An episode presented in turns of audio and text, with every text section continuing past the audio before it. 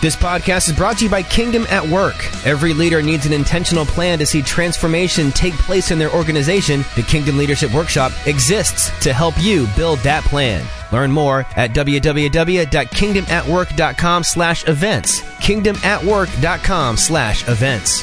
Hey, welcome to I Work for Him as we broadcast you from Lubbock, Texas. We're so excited to be here as part of the a Kingdom Leadership Workshop and it's being hosted by kingdomatwork.com, kingdomatwork.com. If you are a Christ following leader of an organization or you own a business, this is a place you need to come. If you've ever thought about becoming a kingdom leader, developing a kingdom style, developing a kingdom culture within your organization, you just want to find out how do I live out my faith as I run this company? Kingdom Leadership Workshop. You've got three opportunities in 2019 to be part of this Kingdom Leadership Workshop. Check it out online, kingdomatwork.com, kingdomatwork.com. We're going to highlight a couple of different organizations during the show today. The first one is Mission Lazarus. Now, last spring, Martha and I met Jared Brown from Mission Lazarus as we sat around the table at the Kingdom Leadership Workshop in April, and we tried unsuccessfully to connect up with me. Actually, we're in Nashville where he lives, but he was in a different part of the country. So as we're both now not anywhere near home, we are in Lubbock, Texas. We connect once again. Jared Brown, welcome to I Work for Him. Thank you, Jim. It's a pleasure to be with you. Well, it's exciting to have you here, and you've got some people with you. Why don't you introduce the people you have with you? I do. I have our National Director of Operations from Honduras with us, Luis Brizio. And I have Natalie Bierman, who is our social enterprise manager for uh, what we're doing here in the U.S. Fantastic. And it's great to have you guys all here today.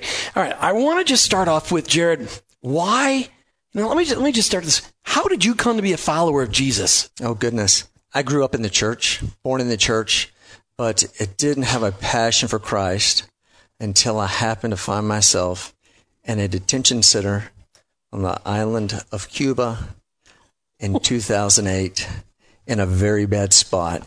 You're not kidding me. I'm not kidding. You're being you. dead serious. Dead serious. Holy Okay. Spirit got me out, transformed uh, my life. Wow. Okay.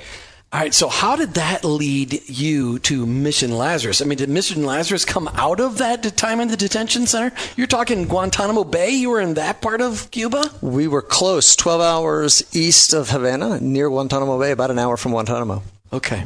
All right. So, how did how did God lead you to Mission Lazarus, being one of the founders? Well, so we, uh, Mission Lazarus started in 2001. Okay. And the, the original passion was just to help uh, local ministers uh, be a little bit more effective in what they were doing. And I really believed in doing that. But actually, sharing the good news wasn't what I was passionate about because uh, I really didn't know what it meant to be free, to have that freedom of Christ when you'd grown up in a Christian family and been in church your whole life until I got out of jail. And we're going to follow up with that in a second. Natalie Bierman, what brought you to Mission Lazarus? You're new to the team, aren't you? I've been working with the team for about two years full time in the U.S. Okay. And I first started as a customer of the store. Lazarus Artisan Goods sells goods that are handmade by students in programs at Mission Lazarus in both Honduras and Haiti.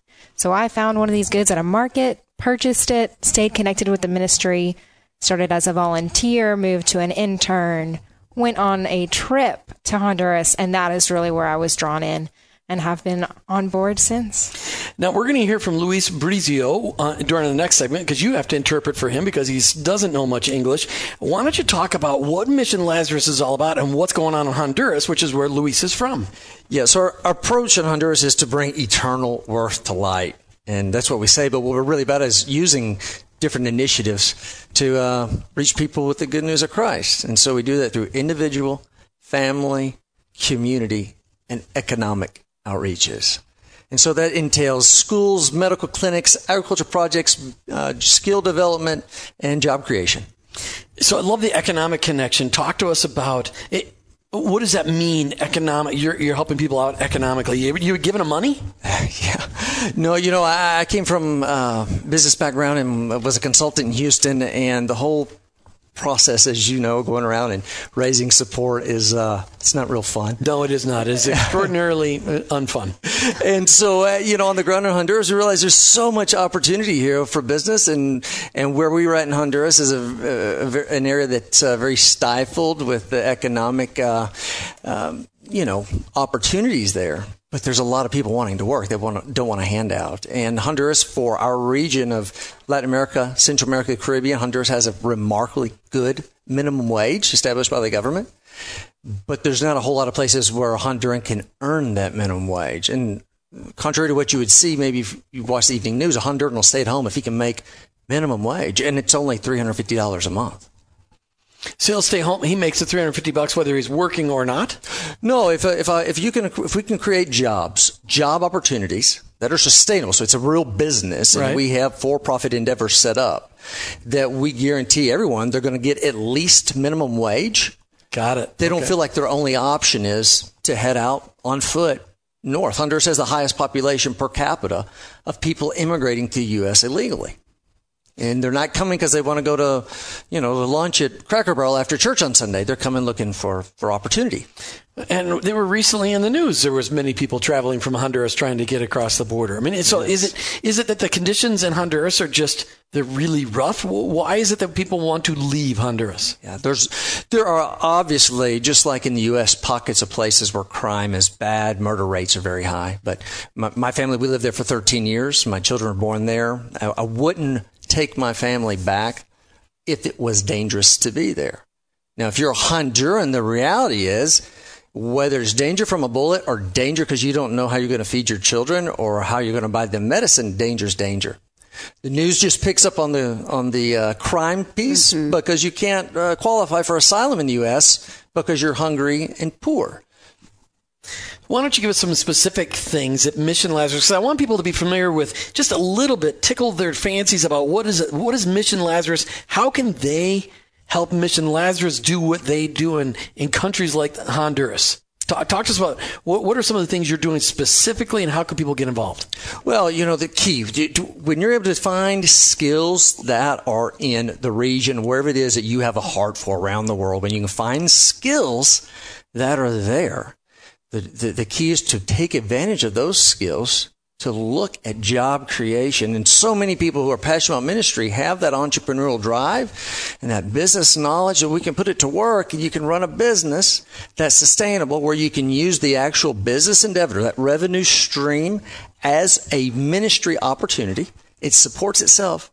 And then for us, our business endeavors put money right back into the ministry. So, where do they get the initial capital to get those things started? Well, for us, ours all started under the umbrella of our nonprofit, and that kept growing. And at the end of 2017, due to the size of our for-profit endeavors, we had to spin off the for-profit.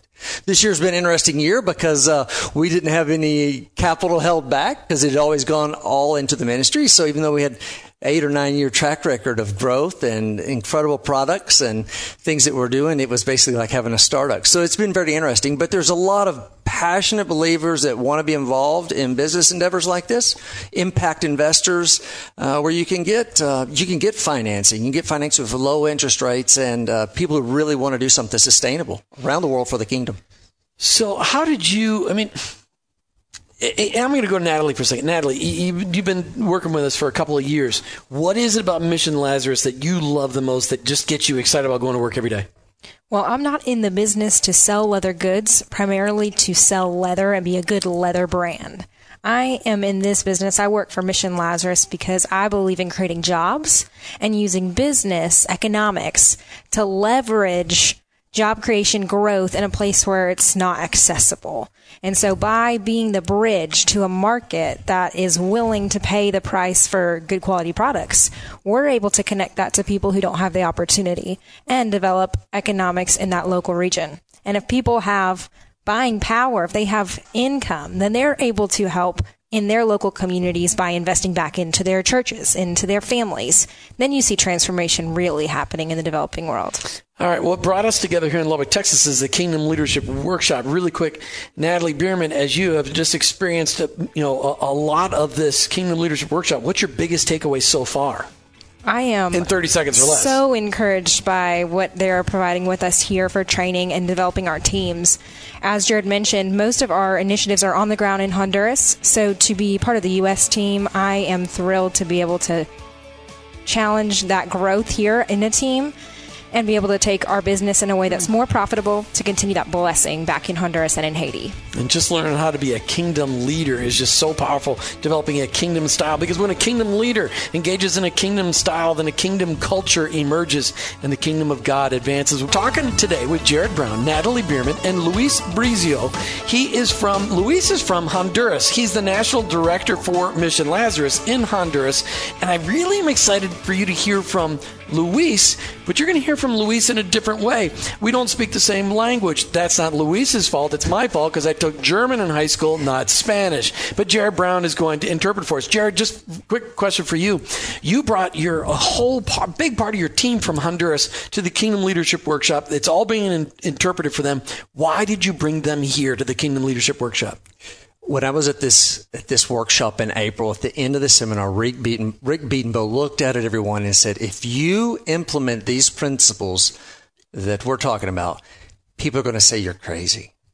He said, "I want you to know you are crazy, but there's a room full of us." And my team's been saying that about me for years as we've been trying to do something that was totally different from anything uh, that a lot of even Americans had seen in ministry, uh, but certainly on the ground in Honduras.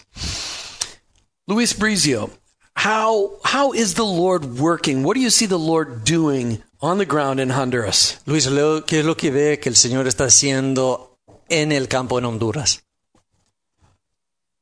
Transformando vidas. Transforming lives. So explain that a little bit more and how Mission Lazarus is helping with that. Explícame un poco más y qué, qué rol tiene Misión Lázaro en esa transformación.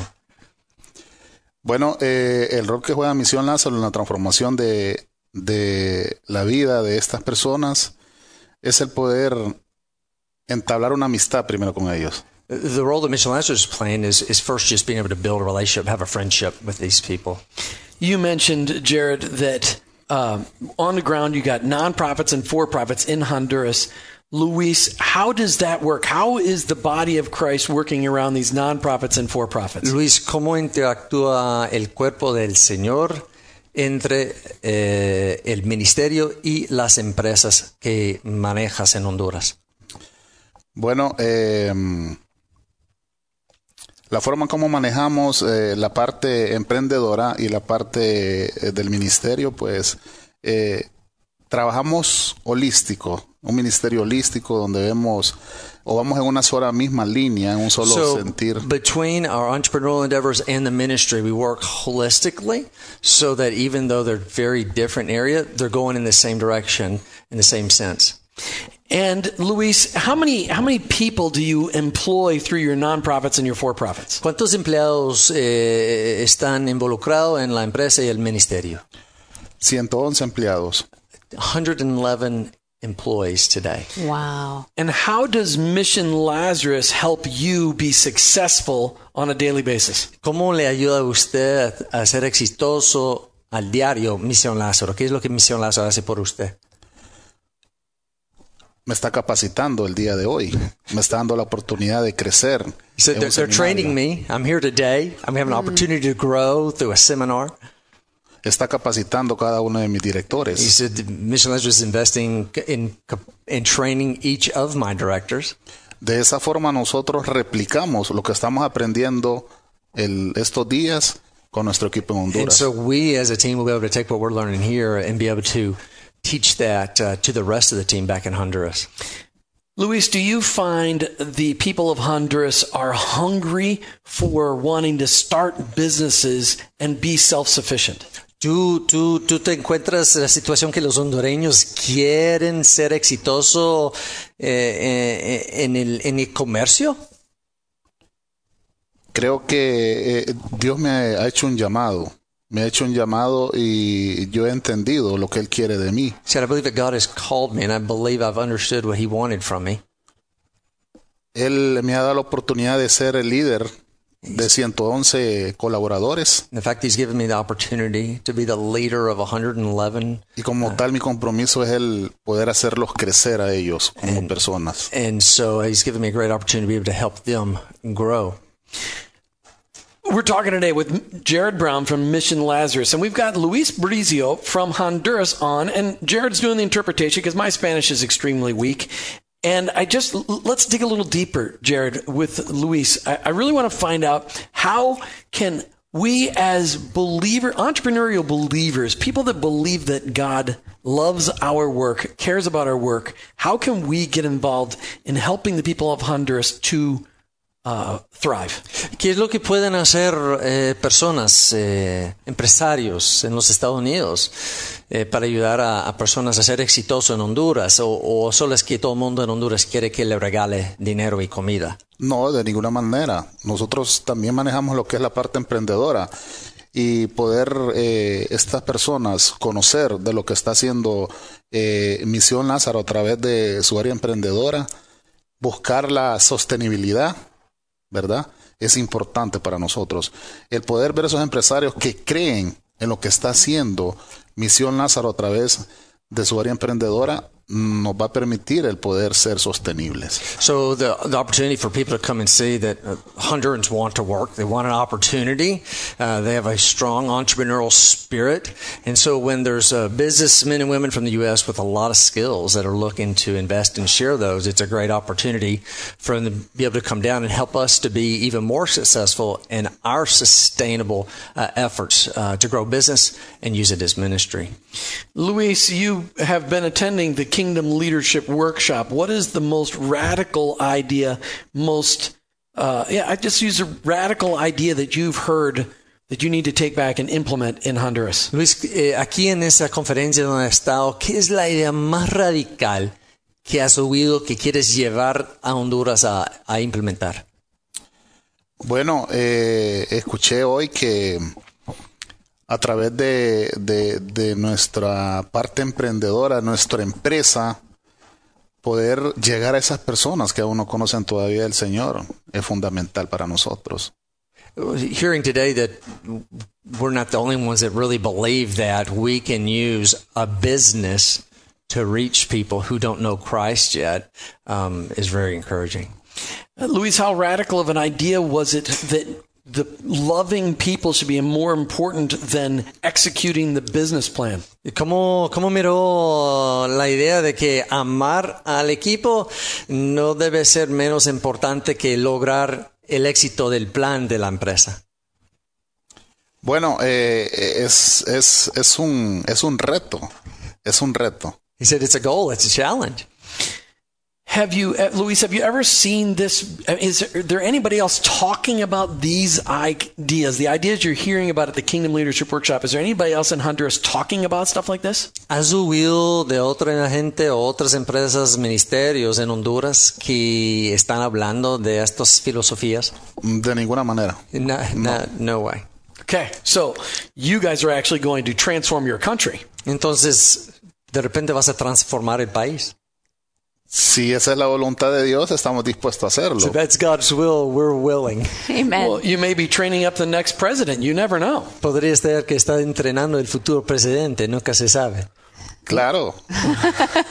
What is what is one thing that you want the our I work for him listeners to know about the people of Honduras and the Christ followers that you work alongside each and every day? Una cosa que quisiera que los oyentes sepan de, de, la- de las personas que están cometido al ministerio, eh, comprometido al ministerio en Honduras todos los días. Una cosa interesante que quisiera que ellos sepan. Bueno, eh, a través de lo que está haciendo Misión Lázaro, estamos transformando vidas, estamos transformando parte económica, ¿verdad? El hecho de que ellos puedan tener un salario digno permite de que estas personas no estén pensando en emigrar para Estados Unidos. Y eso es el compromiso que tenemos. the opportunity we have to be able to help people with skills and, and job creation so that they can have a dignified salary is phenomenal because in the end what it does it, it, it allows honduras to be proud about being in honduras and not only think about uh, immigrating somewhere illegally Mm. Thank you, Luis Brizio. Gracias a ustedes. Natalie, you mentioned to us off the air that that you were a customer of Mission Lazarus and some of the things. How can we become customers of the stuff that's being made? Absolutely. LazarusArtisanGoods.com has all of our leather goods as well as our coffee, which comes from the coffee farm in Honduras. And you can read more about the story, the students behind it, the artisans that we employ, all transparently on our website, connecting back into the ministry operations in Honduras and Haiti. LazarusArtisanGoods.com so they can get leather goods and get coffee. Is a coffee good? I'm not a coffee drinker. Do they have Mountain Dew on that website? Just kidding. So good coffee, Beautiful coffee. mountain coffee, the kind of stuff that everybody loves here in the States. And leather goods. What kind of leather goods? What, what kind of stuff? Across the board, we've got leather tote bags, men and women, leather Bibles, journals, all sorts of accessories. Perfect for Christmas, holidays coming up. Watch for a Black Friday sale coming your way. Wow. That's good. At LazarusArtisanGoods.com, there's a Black Friday sale. Yes. I like that. Okay. Jared Brown and Natalie. Uh, why all of a sudden I was forgetting your last name? Natalie Bierman and Luis Brizio. Thank you so much for being on I Work for Him. Thank you. Gracias. Make sure you check out Kingdom at Work online at kingdomatwork.com for the Kingdom Leadership Workshop. Check out Mission Lazarus online, missionlazarus.org. And of course, for that Black Friday sale, lazarusartisangoods.com. We would really love for you to consider bringing your leadership team to the next Kingdom Leadership Workshops available in 2019. Let me just say this candidly from my heart. If you are a Christ follower and you desire to really find out what does it mean to live out my faith as I lead an organization or as I lead my company, this is the greatest intro available on the planet. Kingdomatwork.com, kingdomatwork.com. Yeah, but Jim, the really cool thing is, is that But they Jim? don't. But Jim, but, wait. So I've said they don't something need wrong to, now. No, they don't need to take our word for it. No, we they have don't. some guests in the room that we're going to be introducing, and it's just pretty exciting because they've not been here just once but twice, and brought more leaders back with them to help them with the, what they're learning here. So I just wanted to say that, you uh, know. I think it's fantastic. All right, we've got in studio with us the second half of the show. We've got CC Massey, we've got James St. Clair, and we got Kathleen Bauman. She is, or is it Bauman? I said it wrong again, didn't I? Is it, it's, I'm Minnesota. Uh, Bo. Bowman. Bo. Bowman. See, Like a I'm a tie. Minnesota guy, and it's a, you know, okay, so Bowman. I I promise to never screw that up again on the air with you today. She's a CFO. All right, this is an orthodontics practice right here in Lubbock, Texas. They didn't have to travel real far, yet I'm sure the journey has been just as arduous. Let me just start off with you, Cece. How did you come to be a follower of Jesus? Um, I grew up in a in a house of faith. My parents were both uh, followers of Jesus, and um, in fact, my uncle was the the preacher at the the church I grew up in. Uh, he started as a youth pastor there and ended up being our lead pastor. And um, uh, it was it was a story of of of God's irresistible grace. He just um, captured my heart at an early age. Um, I was eight years old. Went to a church camp that my uncle was putting on, and um, I felt my desperate need for for a rescuer, for someone to uh, save me from my sins, and uh, heard a very clear presentation of the gospel while I was at the church camp.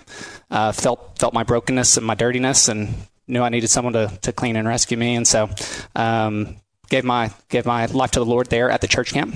Came home and uh, met with my parents, and and they uh, affirmed my faith. And uh, was baptized by my uncle at the local congregation in Hobbs, New Mexico. Nice. Okay. Yes, All right, Kathleen Bowman, talk to us about how you came to be a Jesus follower. Okay, well, I grew up in the Midwest, actually. I grew up in Iowa. Uh, farm family, Catholic church. Did that for the first 21 years of my life when I got married to my husband. He was actually a Methodist, and, and we tried both faiths um, for a little while before we de- decided that Methodist was really our wheelhouse. That, that worked well for us. We moved from Kansas, Iowa to Kansas to Texas here in Lubbock. Uh, started at First United Methodist Church downtown grew our kids up there, and we've been there ever since. So that's that's kind of my background. Which part of Iowa did you grow up in? I grew up near Audubon, Iowa, southwest part of count, part of that state. So right near Nebraska. yes, sir. Wow. Okay. All right. Okay. Very good. All right. James St. Clair, how did you become a Jesus follower? My story took a little time. It felt like uh, That's okay. We got time too. I was uh, I, w- I grew up in a family where we went to church, um, but we we were going through the motions, and uh, I was baptized when I was twelve, just because I felt like I should be baptized. Uh, and then my uncle invited me to a ski trip, and uh, it was with his church, and I felt like I heard the gospel presented for the first time, and uh, so at that point, uh, he did an altar call and I went forward, gave my life to the Lord. But then in college, that's when my faith was tested and that's when God really grabbed me and pulled me close to Him and helped me decide, hey, do I want to just go through the motions and, and pretend to be a Christian or do I really want to live for Him? And that's when God really got a hold of me. Well, and as an orthodontist, you were in college for like 10 years. So was it the whole 10 years he was tugging at you, or what was it? Uh, that was my freshman year in co- college. So he got you Right early. away. Got me early. That's great. Excellent. Okay, so at the what point in time in your life, James, did you realize that orthodontistry was what you wanted to chase after? I was 12 years old again. Uh, it was strange. My uncle was an orthodontist, and so he uh, came to me and at Christmas time and asked me my interest. And he said, "Hey James, what do you like to do?" I told him. He said, "Hey James, I think you ought to be an orthodontist." And it just spoke a blessing into my life. And I said, "Yes, sir. I think I will." And he said, "Well, come practice with me." And I said, "Okay." And so, uh, 12 years old, I just decided I wanted to be an orthodontist, and I never looked back. Wow, that's fantastic. So, um, and it goes to show you the power of words Right. that you can really speak into someone's life, and it it grabbed me. Cece, what about you? At what point in time in your life did you realize orthodontistry was the call on your life? Because that's truly a call. Understand, everybody listening, if you're going to spend your life with your hands in somebody else's mouth, that is a calling. Well, that's a good segue because um, I I actually um, just kind of came about it. It was not something that I saw as a calling early on. Um, I I really thought at some point I would be called into the ministry and uh, had a heart for ministry. Um, my uncle, who was um, the preacher at my church, always kind of called me to that, but I never felt that calling on my life, and um, so so just went into college saying, well, what, what's something that that can allow me to help people, and uh, so started out pre med, ended up switch, switching to pre dental, got to dental school, had a good friend who was a year older than me who was kind of a spiritual mentor of mine, and and his dad was an orthodontist, and he's like, hey, if you want to really make impact on people's lives, like orthodontics is actually a way you can do that. And I'm like, okay, what does that look like? Um, so he kind of uh, just mentored me for a year or so and got me to move over to that camp. So specialized in orthodontics, and then um, really didn't see it as a calling until we got to do this Kingdom at Work thing, and uh, all of a sudden I saw now that this is a calling and um, that the Lord has has always been building this ministry part of my heart um, to be a minister in my own orthodontic practice and so yeah it's it's been more of an evolving thing for me So you never realized getting all this training because you had to spend how many years in school? You guys have eight or nine years in school, right? yeah well you've got yep 10 years Ten years. They don't like to talk Eight, about nine, it. I don't 10. think. Well, they're still paying for it. It's okay. I get that. All right, but so it had never occurred to you that you would be in ministry helping people's teeth be straight and healthy. No, not really. I, I, I would have to say there were really more selfish motives along the way that were driving comfort, uh, security, some of those idols in my life um, that the Lord has has redeemed me from and is still working on in me. But but it always was more of a lifestyle choice, um, and so so to see the Lord do something with that is is is all on Him. Yeah. Kathleen Bowman, you, you you described yourself as office manager, money. You control the money, but you're really the CFO's way. James described you. Talk to us about your role in within the. Well, I'm going to I'm going to highlight the website St. Clair and Massey Ortho.com. St. Clair and Massey Ortho.com. Kathleen, talk to us about when you realized your role was really a supportive role, but very important because you're detail oriented. You're having to deal with the money. I mean, when did God reveal you that, hey, that was your role to serve? Uh, actually, I, he only revealed that to me a year ago.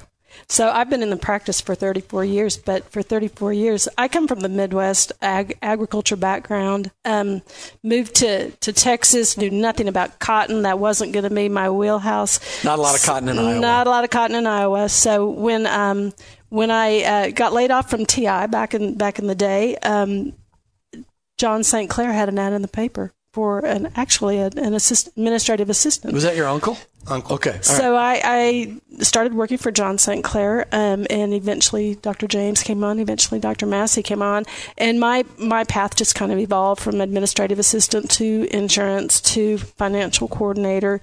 Um, and I've been I'm blessed along the way to be able to continue to work with these guys. But a couple years ago, I really started wondering what my purpose was, and I was really following God's purpose in my life, and I honestly couldn't tell you that I was, and I was questioning it a lot. Was this was I doing this out of convenience and comfort, or was I doing this because this was really my calling? And so we struggled a little bit in the last couple years um, as a practice, and um, that was really kind of when I questioned myself on this. And events kind of took over, and it solidified that this is exactly the place I am supposed to be at this point in my life. My purpose is here, but God groomed me for 33 years for this purpose today, right now. Mm-hmm. And this um, workshop has been the largest blessing I can tell you in my life. I've been in the church my entire life. Nothing has blessed me quite the way that the mentors of these doctors has, but also the opening up um, of the Spirit to me uh, and it started in April with with this workshop, and it has just grown. And I call this a movement. We are in the middle of a movement in our practice, and I could go on and on, but I think I'll stop and That's let you go. so excellent. But let me just let our listeners know what you're referring to. We are at the um, we are in Lubbock, Texas. Kingdom at Work is a ministry that's putting on a Kingdom Leadership workshop right now, and that's the workshop you're talking about. And so we are um, our guests today are from St. Clair and Massey Orthodontics, and one one of the things that I'm real curious about is as you were wrestling with this, were you wrestling with the doctors? Were you having an open conversation about it, or was this just you internally? No, this was me internally, just trying to make sure that this was really the right place and that that I wasn't just um, subconsciously deciding that I shouldn't go somewhere else because this was the easy path. I, I'm I'm confident with what I do, yes, and competent with what I do. Sure but that doesn't mean I'm in the right place for God's purpose in my life. And I started asking that. So, James St. Clair, how did Kingdom at Work enter into this conversation? We have always been blessed because my uncle was a Christian leader mm-hmm. and we had a Christian practice. God told me right away when I became an orthodontist that my purpose was not to just straighten teeth. My purpose was for Him. And He made that very clear to me in my orthodontic residency that I was to, I, he had way more than straight teeth in my future, hmm. and it was to impact lives. So we had a Christian practice, but even though we had a Christian practice, the kingdom at work um, redefined our whole practice. It it makes you focus on who your core is, and how the kingdom interacts and how we are part of the body of Christ and how we can reach our uh, the people that work with us, our teammates. Um, we were Christians, but we were trying to be focused on a lot of our patients, and we were not focused on our people as much. We're talking with CC Massey. We're talking with James St. Clair. We're talking with Kathleen Bowman from St. Clair and Massey Orthodontics. Check them out online, St. Clair and MasseyOrtho.com. James St. Clair, right before the break, you were talking about the transformation in your company. You said you, you had a Christian company before, but it, but it's been transformed because of learning the things you're learning at the Kingdom Leadership Workshop. Absolutely. We were we would pray together. We would try to have a kingdom focus where we would we would serve people Thanksgiving meals and Thanksgiving dinners, and we were doing Christian things. But what we learned at the Kingdom Workshop was how to really focus on our team, uh, on our own people, how to be kingdom centered all the time. And so I think in the beginning we were missing some of that. And this, this workshop has truly changed our practice. It's changed our focus. It's changed, uh, it's helped us, helped us to identify our core of what to build our practice on, uh, our core values, and how that influences our culture. And so we are so excited. And this is our second time here. You know, I did not know how it would impact us the second time. And I think it's just as impressive, just as influential and impactful and we're going to get some of those details in a second. We are. But Kathleen, the question that Jim was um, asking right before the break was if only, kind of an if only question. What can you imagine if only you had known 30 plus years ago what God's been revealing to you now as, as your job, as a calling on your life? That your work mattered Yeah. to God. it that wasn't that wasn't the way it was to be. Mm-hmm. I, I'm fully convicted that this is the time, the here and now, and they can attest to the change in me personally within the practice. And I don't think um, I think that there was an important aspect to my change. Um, in a leadership role in the practice, meaning my personality change or my transformation change, it was important that people witness that as opposed to me always be that way. Um, so I think it's more impactful that this happened now when more Wow. people are really witnessing that transformation. Excellent. CC Massey, I want to ask you this question. You came six months ago to a Kingdom Leadership Workshop. What was your biggest takeaway for your orthodontics practice six months ago that you said, I, we want to apply this that we learned at the Kingdom Leadership Workshop? What was your biggest takeaway six months ago? that God not only called us in this place and time in his sovereign will to have this practice for those employees to see the kingdom come more in our practice and in their lives, but that he he he gave us permission to live out our faith more in our workplace. Like James said, like we were Christian business leaders, um, we were Christian orthodontists, but we didn't know um, there was still a barrier there. There was still a wall that had to be broken through that we would let the kingdom come fully and and that reliance on the holy spirit that that um that that a follower of christ really needs to have started to happen in our lives because we started submitting more instead of us being so controlling of the practice and of the people um we were challenged to open our hands and and let the lord um, take over our lives and our practice. And I feel like James and I have been on that journey together. Uh, Kathleen and some of our other leadership team, um, they've been on that journey with us, and the Lord has just blessed it immensely. We've seen some really cool stories that have come out of it the last six months, and uh, all all to His glory. You know, one of the things that they really stress throughout this workshop is that they're not delivering you a program. They're not saying this, this, this, and this, and this will happen. Um, so, as you went back, as you discussed, as you wrestled with things, how did you unveil that to your to your employees, to these very people that you wanted to show love and and exhibit the kingdom to? How, how did that unfold? I'll tell you, at first it felt overwhelming because we got so much good information, mm. we didn't know where to start. Mm. I mean, it was just so many things. We knew right quick we had to build relationships, something that we had not really focused on With your employees. with our And employees. how many employees do you have? 32, 33. Oh wow! So this is not right a there. small orthodontics practice. We've been very blessed and we're very grateful. We have a great team, but we didn't know how to engage each one of them. We were a, a patient focused practice, which is great. Mm-hmm. And we want to continue to do that. But we really want to know we spend every day with our employees. Yeah. We spend five minutes. If a super long appointment goes on, it might be a 30 minute or maybe up to an hour appointment. But we're eight hours, nine hours a day with our team, and we we're rubbing shoulders. We need to engage with them and get to know them and build deep relationships, and that's how lives are changed. So how did you start doing that? You know, they really, they do really give you a roadmap here. Um, they don't tell you to do it exactly their way, but they gave us the, I, I call them tools and a roadmap.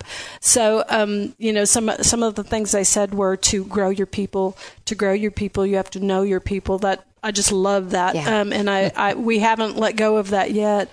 So, um, you know, it's, it's great to be a leader and it's great to be a manager, but, but the point being, you're you need to grow the people within your teams, um, and and even some of the unexpected ones. So so we worked hard to grow uh, personalities up. We we've done some phenomenal hiring. They gave us some some great tools to look for an intentional hiring, which is not something we've done before. Um, you know, pretty much you're filling positions when you have the need. So some intentional hiring. Um, we're engaging our our employees um, on a more personal level. Um, you know, as as the one who is kind of more the accounting person, I didn't really feel like it was my position to build relationships with my team members. I'm doing the accounting. I'm supposed to work. I'm not supposed to spend time visiting or have a coffee with someone. And so it really changed um, mm. kind of the the thought process on on even my relationships with my coworkers, which was something I had not developed over the years. Oh, I, I know, you know, you know them, but you don't know them. Mm-hmm. And so I'm more intentional to ask ask and stop and smell the roses with them a little bit. So, as you've been developing these relationships with your staffers, what has been one of the biggest surprises that's come out of that? Cece. I think one of the biggest surprises is just the challenge of it. Um, you know, when you're not putting your your uh, life in silos anymore and asking your team to, to drop their worries off at the door, but but welcoming them to actually bring those in the door, mm-hmm. you find out that life is is messy, right? And yes. so ministry is messy because we're messy people, we're broken people, and um, and so allowing people to bring that into the practice and uh, and and actually asking them to to um, take this journey with us has been been challenging. Um, I think the other thing, besides the, the the fact that it is is messy, that we get to step into that, is that um, it, it is it's countercultural and it's and it's kind of upside down, and so um, so it, it is a little shocking to your team when you bring it back, um, and so um, some of them have jumped in and and and and really um, been blessed by it, and then others have have had a little bit harder time um, welcoming the new vision. Um, but but we're just trusting the Lord with those. Um, we have a great team, and so we're praying that that uh, some of the other ones that, that haven't caught the vision yet will, mm-hmm. and we'll just be faithful to continue to to kind of beat this heartbeat of of kingdom in our workplace. Now, re-experiencing the Kingdom Leadership Workshop for the second time, guys. Uh, let's just do, go really quick because we only have a couple minutes left in the show. What is your What do you think your biggest takeaway is going to be from this time through, James?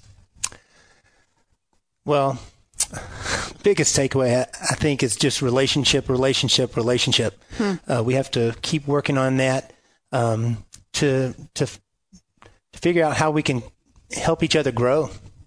And so we have uh, implemented some great things. We've we've had a chaplain on our team for a while, but how to redefine her role and and focus on that, um, and then how to how to just love well.